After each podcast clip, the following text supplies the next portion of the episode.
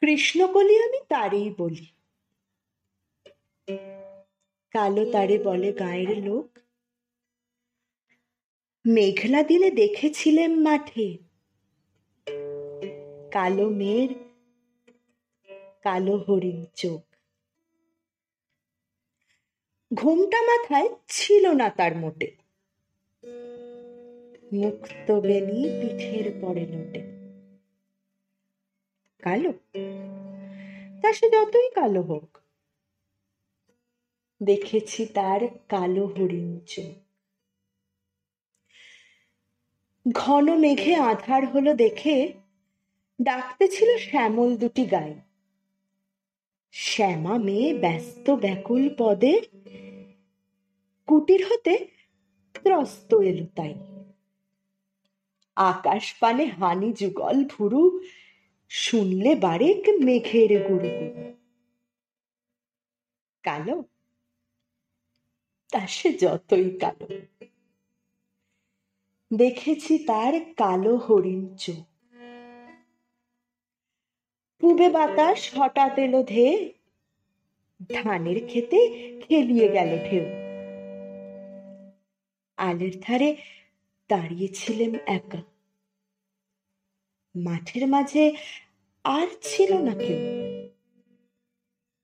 আমার পানে দেখলে কিনা চেয়ে আমি জানি। আর জানে সেই মেয়ে।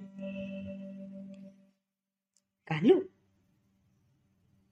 তা সে যতই কালো হোক, দেখেছি তার কালো হরিণ চোখ।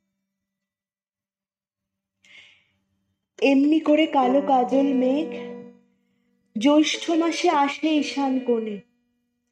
এমনি করে কালো কোমল ছায়া আষাঢ় মাসে নামে তমাল বনে।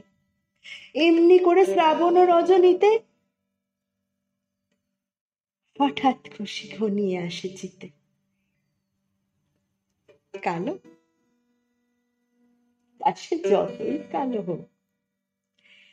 দেখেছি তার কালো হরিণ চোখ। কৃষ্ণকলি আমি তারেই বলি। আর যা বলে বলুক অন্য লোক। দেখেছিলেন ময়না পাড়ার মাঠে কালো মেয়ের কালো হরিণ চোখ। মাথার পরে দেয়নি তুলে বাস। লজ্জা পাওয়ার পায়নি অবকাশ। কালো, তা সে যতই কালো হোক। দেখেছি তার কালো হরিণ চোখ।